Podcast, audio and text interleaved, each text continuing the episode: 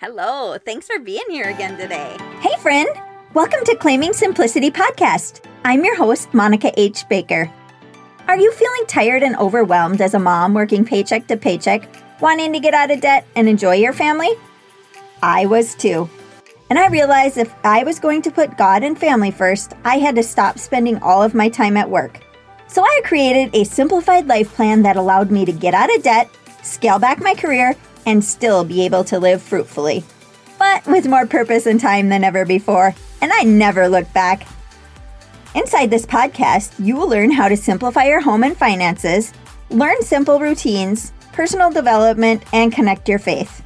I'm so grateful you're here. If you're ready to create a simplified life that you dreamed of, you are in the right place. I cannot believe that it just turned November. Seems crazy, but we did get snow last week, which meant I did a lot of chipping ice in the animal waters until we had heated dishes ready to go for all the animals. I wasn't quite ready for this already, but this is the joy of having long winters here. I'm also getting five more goats, and I will be able to start milking one of them, so I will have to keep you updated and let you know how that goes. I have never milked a goat before, and the goats that we have are Nigerian dwarfs, so they have very small teats, so we will see how it goes.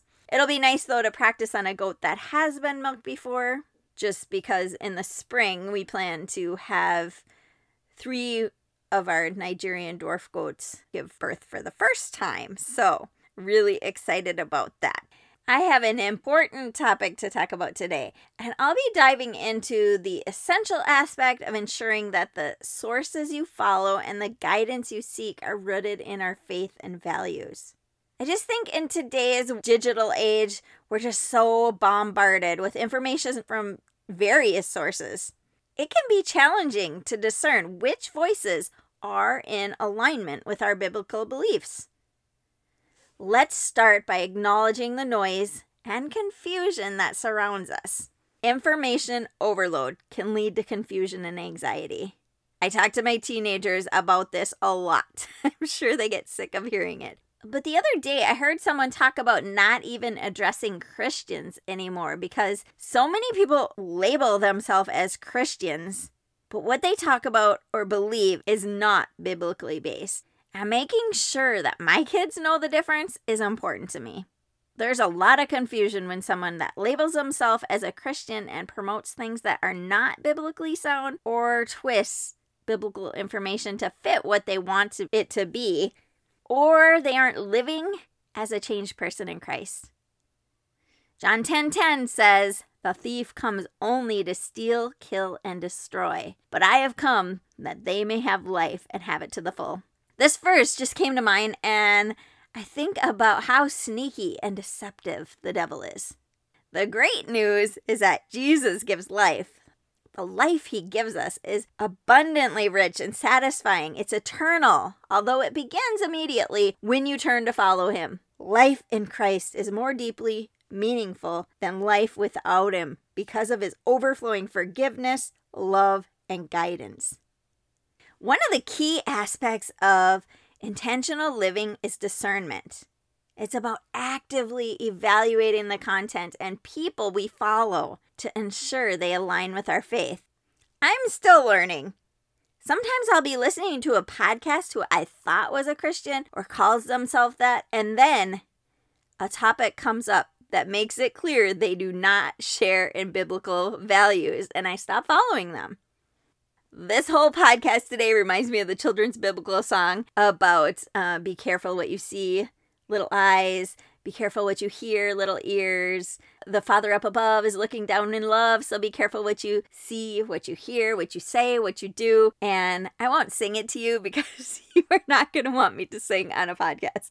I know that's a preschooler song, but it's so important, even as adults, as teenagers, to just really know the people that you're listening to and the content that you're reading, and just make sure it's solid. Community plays a vital role in our spiritual journey. You have no idea what the significance of connecting with like-minded individuals who share your values will do in your life. Also, make sure your children are surrounded by strong Christian friends, because the enemy is sure trying to get into the schools, into their phones, and every aspect he can. And they need to have that solid foundation in Christ. Teaching kids about Christ should be the most important and significant thing you do. As you know, I am not into social media much, but I just happened to see something on Instagram about all the people that were baptized after the event at the Homesteaders of America conference. God is just confirming that this simple life and these people we're choosing to be friends with line up with our values. So many people were upset about it, but I believe God is raising up people in our community all for His glory, and I love seeing this. As the end gets near and things continue to line up for Jesus to come back to earth, I want to be ready and take as many people with me as I can. There are so many exciting things happening right now in the church, but we need to make sure we are not fooled. Thank you for joining me today on this journey towards intentional living and finding biblical guidance in this noisy world. Remember, it's all about taking small steps to make a big difference in your life. I encourage you to take a deeper dive into the people you were hanging around with, following, listening to, and make sure they are aligned with your values. Love you, friend.